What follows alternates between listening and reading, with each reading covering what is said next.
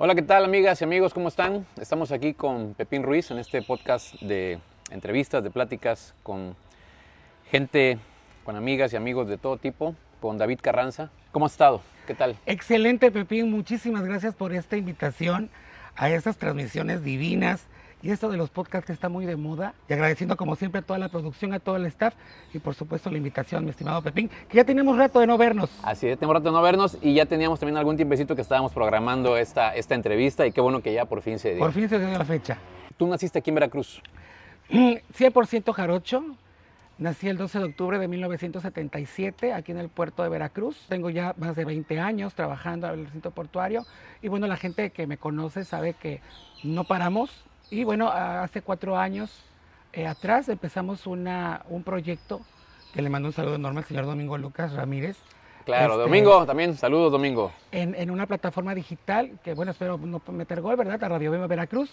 Y No pues bueno, ahí estamos eh, conduciendo un programa todos los viernes a, la- a partir de las 6 de la tarde. ¿Cómo fue tu infancia?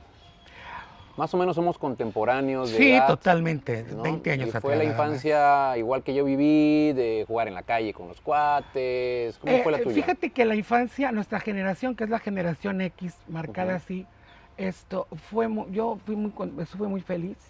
Este, no había la violencia que ahora existe, que poco a poco le están tratando de, de demoler, pero, componer, bueno, pero bueno, no podemos cambiar el sí. planeta, ¿verdad?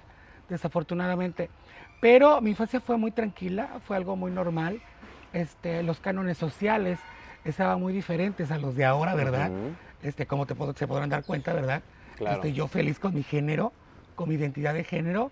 Siempre hubo esa marca eh, ante la, de la sociedad y más de los amiguitos, ¿no?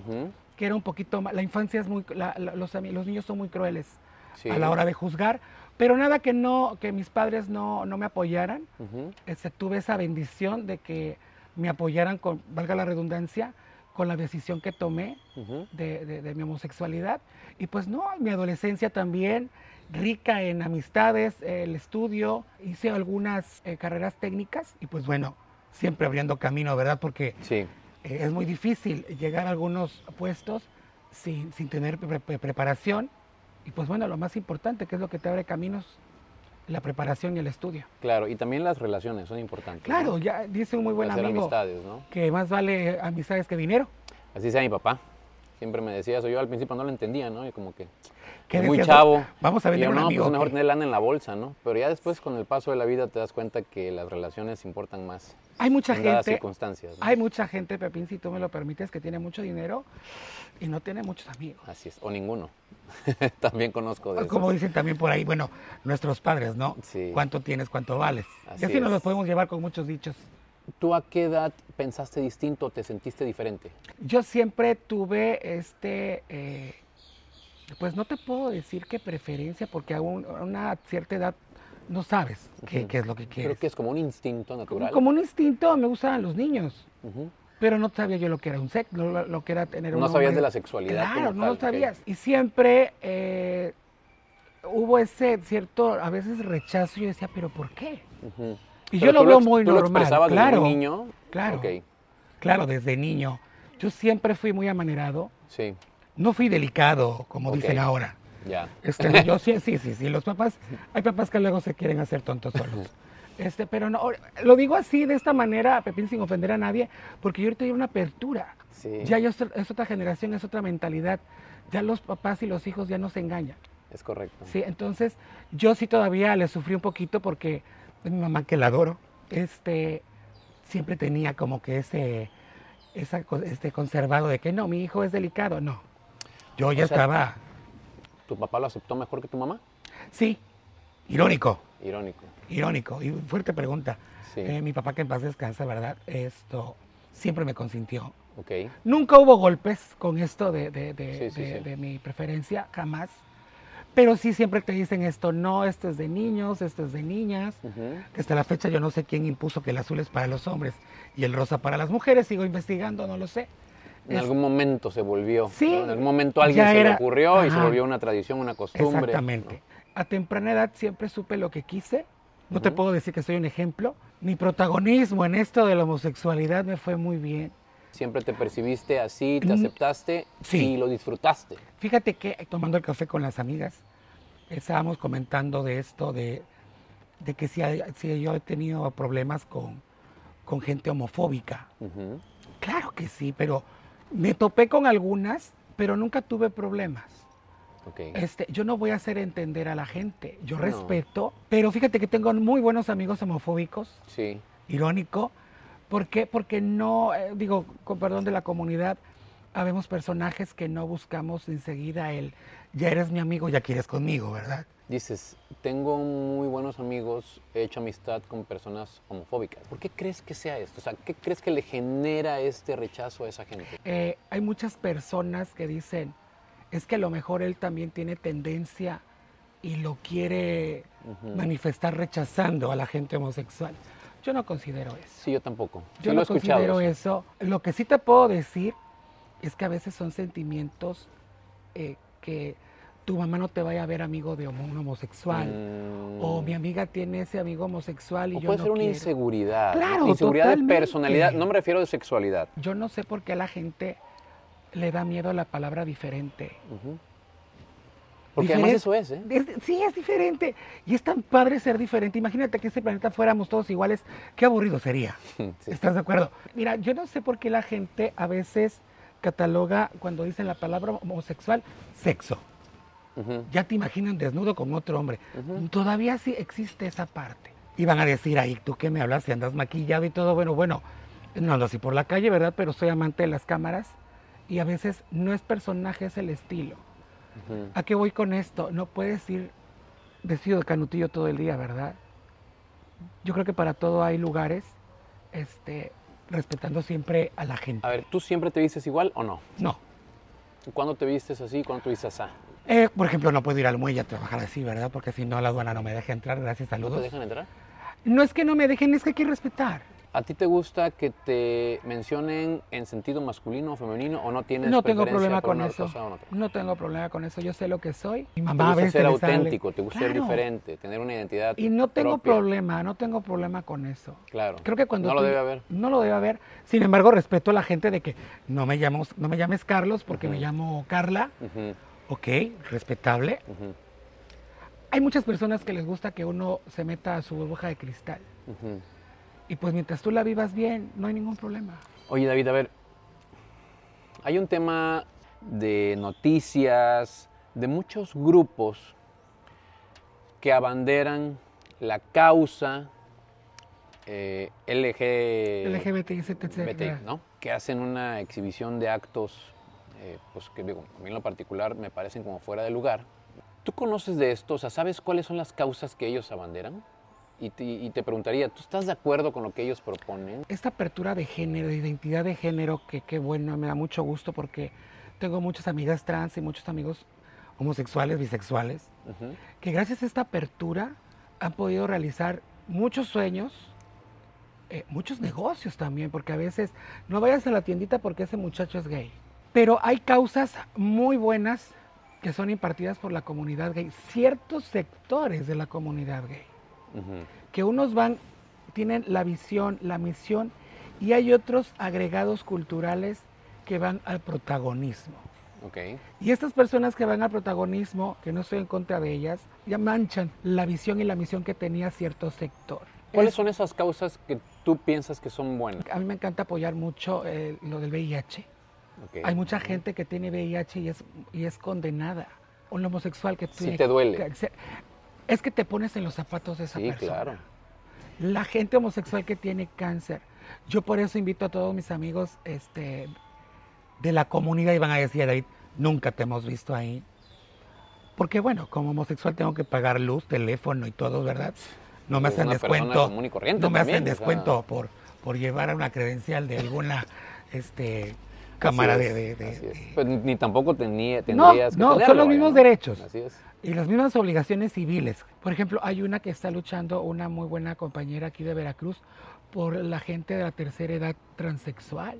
¿Cuál es su objetivo? ¿Qué, qué es lo que están Eh, pidiendo? un asilo, un, Un asilo, asilo. para las personas de la tercera edad. ¿Y ellos por qué no pueden acceder a un asilo de adultos mayores normal? ¿Sabes qué sucede, este, Pepín? La sociedad no está prepa- no estamos preparados para ciertas cosas en ese ámbito. Por mucho, por mucho que presumamos de apertura. Antes, yo recuerdo que antes sí se les apoyaba con medicamentos y eso, ¿ya no se les apoya? Creo que sí, en el Hospital General, ubicado en 20 de noviembre, creo que todavía se les lleva un control y se les da los medicamentos. Hasta donde yo tengo entendido. ¿Has visto noticias de ciertos gobiernos o países? ¿Se le permite a una persona declararse prácticamente hombre, pero por una conveniencia legal, circunstancial, dice, no, es que yo me declaro mujer? Mira, Pepín, te voy a decir una cosa. Eh, esa es la lucha que tiene mucho la comunidad gay. Pero, Que hay veces que se adjudican normas o derechos que ya han este, triunfado en ellas y hay gente con maldad como esa que no, ahora yo me voy a autodeclarar. hay otro caso también de unos atletas que, Ah, que se declararon mujeres también y entonces los metieron a los equipos femeninos y obviamente arrasaron con todos los juegos. Te voy a comentar, e- y- eso y, lo traigo o sea, aquí. No entiendo, o sea, y, y la otra, y la otra es, se luche para que eh, haya una cuota obligatoria política para personas gays o transexuales, lo cual a mí tampoco no sé si, si, si eso sea correcto o no. La verdad es que no le encuentro... Sí, o sea, digan, oye, ¿saben qué? Este, ahora en el Congreso Federal, de 500 diputados, eh, tal cuota tiene que ser, así como hay para hombres y mujeres, que ya tiene muchos años esta lucha por la equidad de género.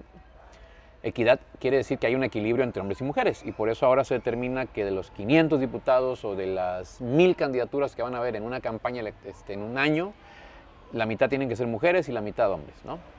Pues ahora creo que están luchando para que también haya una cuota para gays o transexuales. No sé, eso no me queda, no estoy muy convencido de ello. ¿No Fíjate- conoces esto? Fíjate, sí he escuchado de ello. Fíjate, Pepín, que, que no es que no esté de acuerdo contigo, pero eh, en su tiempo, cuando las mujeres todavía no tenían apertura en la Cámara de Diputados y mucho menos en la Cámara de Senadores, y se luchó por la presencia de la mujer, yo no veo por qué no puede haber una gente este, transexual o homosexual. No, yo tampoco. Lo que, lo que, yo lo que digo es, a ver, si eres, a ver, si eres transexual, bueno, te, te haces cuestiones este, quirúrgicas y, y- y- y te conviertes de manera superficial en mujer. Ahí tenemos una cierta, cierta falta ¿No? de información que yo también la tenía. A ver, Porque tú puedes ser transexual sin bueno, que ¿Sin operarte? trans- sin operarte.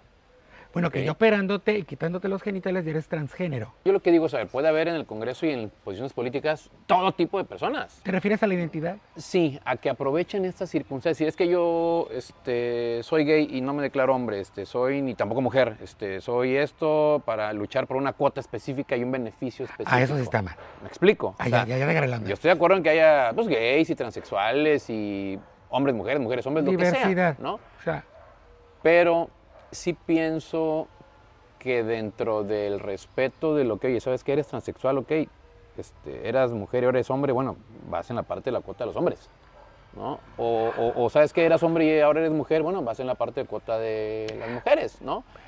no estamos preparados todavía para ese cambio. Ok, No estamos preparados para ese cambio todavía. Sin embargo, hay gente que está luchando a marchas forzadas con esos cambios. Simplemente, este, siempre que sea a, a favor del pueblo. claro, Y en este caso también los transexuales deben todos somos pueblos. de todos somos pueblo. Todos somos pueblo. No, yo me voy por una candidatura y soy homosexual y nada más voy a darle preferencia a las comadres, ¿verdad? Por así decirlo. Vas a gobernar a todos o vas a luchar es. por el bienestar de todos. Es correcto. Pero fíjate, estábamos, y perdón que, que me salga yo del contexto, No, hombre, esto que me estás comentando de las Olimpiadas, yo en lo personal no estoy nada de acuerdo. Jamás la fuerza de la mujer se va a comparar con el hombre.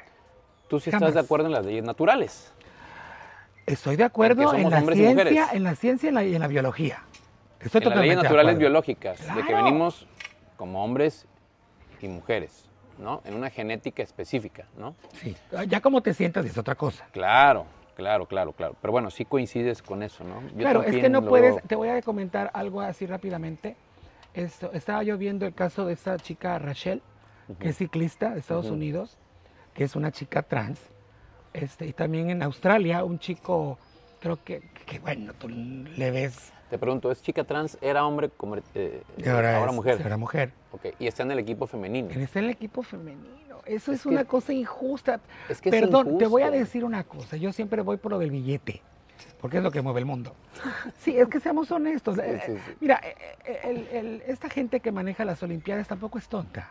No, todo, Así todo como hizo, hay Olimpiadas para hombres y mujeres. es negocio también. Así como hay Olimpiadas, los Paralímpicos, tendrían que ser una Olimpiada para gente gay. Estaría súper padre, aunque fuera más pequeña. Coincido contigo. Ahora te voy a decir una cosa, ¿sabes por qué hacen eso? ¿Sabes qué?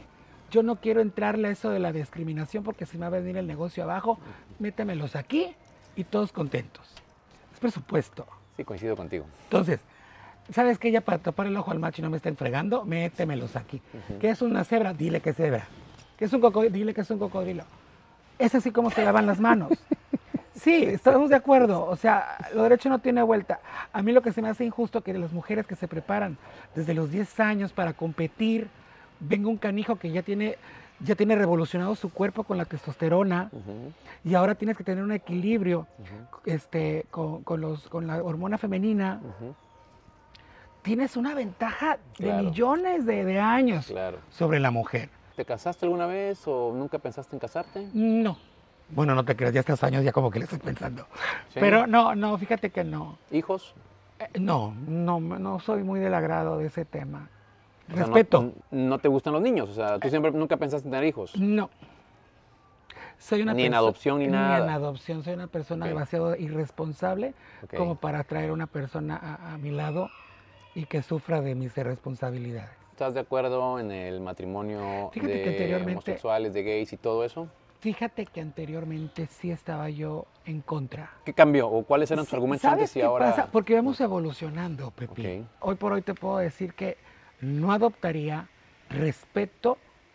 Es, lo que yo hago es inculcarle a mi familia, a mis sobrinos, a mis ahijados, que los amo, a inculcarles el respeto por la diversidad. Respetar a los demás con sus preferencias. Sí. Eso es lo que puedo yo hacer con la niñez. ¿Qué no estás de acuerdo o por qué no te gustaría? La niñez, la niñez es muy cruel a la hora de juzgar. Ya, te- ajá, ya sé por dónde vas. Y, o sea, tienes dos papás, la burla. Cuando tú educas bien a tus hijos, cuando tú les, les- les- les siembras bien la semillita de lo que está bien y lo que está mal, ahí estamos totalmente de acuerdo, ¿no? Sí. Pero la sociedad, las amistades, el entorno de tu escuela, eso llega muchas veces a materi- materializarse en mala obra. ¿Tú crees que una pareja, ya sea de mujeres o, o- o de hombres eh, homosexuales, gays, si adoptan eh, o tienen un bebé, sea prácticamente ley que el, eh, que el niño también crezca No. con esa condición? No, no, no, no, no, no, no, definitivamente. ¿Crees que esa pareja deba de educar a, a esos bebés, a esos niños, con respeto para la diversidad y todo, Claro. pero también con los valores tradicionales de que hay diferencia entre hombres y mujeres? No, te vuelvo a repetir. Este, la evolución está muy cañona. Esta mentalidad que tengo yo, que hay cosas que respeto y que todavía digo, esos chamacos están locos. Tenemos ideas todavía arraigadas de nuestra educación. Ujú. ¿sí? Así como nuestros padres también nos decían, chamaco loco, quítate ese arete o córtate el pelo. Los nenes con los nenes, las las nenas con, con las las nenas. nenas. Eh, yo creo que definitivamente no, que sea que un, un pequeño nazca, que crezca, se desarrolle en, una, en un hogar este, homosexual, no quiere decir que también vaya a ser homosexual. Ok. Si yo trabajo en una empresa naviera, te voy a comentar la diferencia. La agencia aduanal se encarga de, valga la redundancia, de la carga De la mercancía. de la importación y la exportación. Y la gente, los agentes navieros nos encargamos de la atención a los barcos, Así es. capitanes, tripulación, pago de muellaje, todo eso. Ah, Entonces, mira, a eso qué me bueno que lo aclaras porque hay mucha gente que pensamos o englobamos todo en una Sí, sola todo cosa. es aduanal, ¿no? ¿no? Y, y sí, lo- lo- una cosa son los barcos Y otra otra cosa es mercancía. carga. Esos 20 años que llevas ahí han sido en una naviera o No, has tenido distintos No, he tenido varios, ahí? varios este, trabajos dentro del recinto portuario.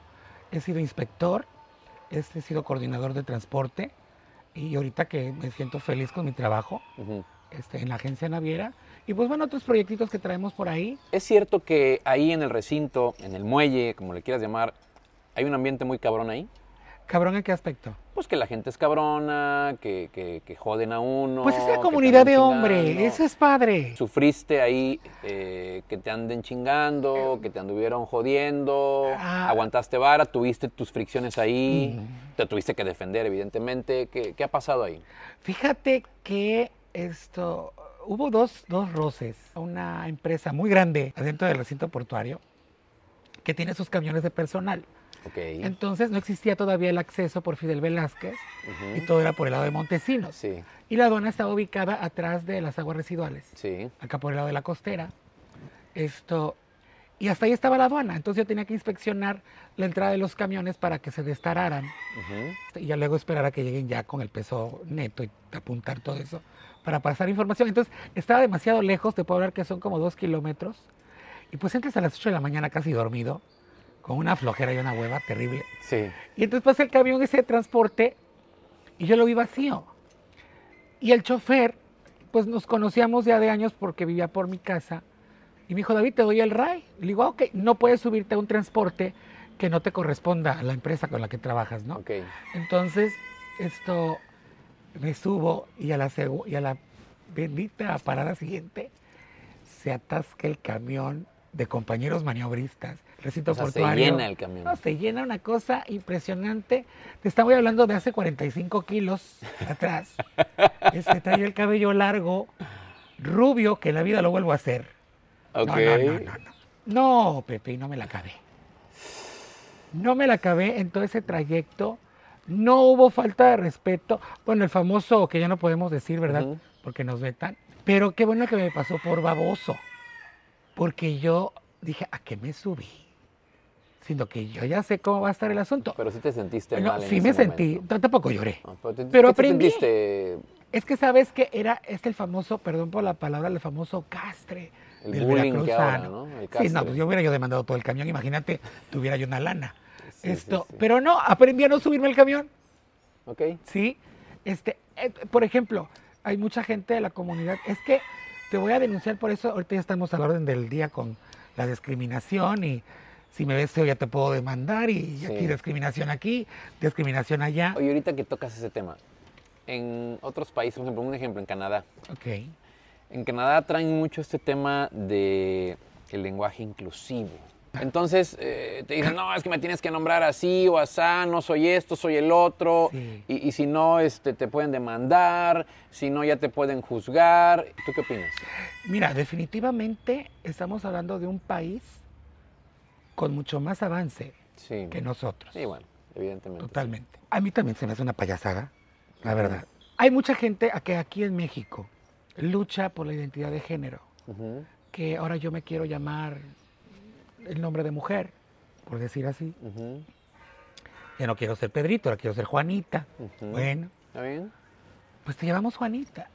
Pero nunca va a faltar el canijo castroso, por así decirlo, que te va a fregar. Entonces yo, yo invito a esa gente que abra su mente, de que no todos podemos vivir en tu mundo de cristal, Ok. ¿sí? Sí. Tú respetas, tú no me respetas, bueno, no tengo problema, te evito y ya. sí. No te voy a hacer entender y te voy a abrir la cabeza. Y te voy a meter el chip de que me llamo Juanita. Ese es uno de los cambios, no nada más es a cambiar el nombre. También tienes que educarte tú para que según tú puedas educar a la gente. Ok. Porque el cambiarse el nombre no es un problema, la identidad no es un problema, es que vas rompiendo esquemas y vas rompiendo canones sociales. Así es. Y qué padre que seas una de las personas que sean fundadoras de este tipo de movimiento, pero tampoco la sociedad la puedes cambiar. ¿Cuál fue el momento o cuál fue la etapa más difícil? Fíjate ¿En la que te sentiste más triste por alguna situación o te sentiste acosado o muy criticado o discriminado? fíjate que la única parte de mi vida que ahora lo entiendo fue con mi madre. Mm, Este, estaba de moda mucho Ricky Martin. con la greña larga. Este, y me encantaba el tipo, estaba yo en tercero de secundaria. Sí. Ya no saques más cuentas, Pepín. Este, por favor.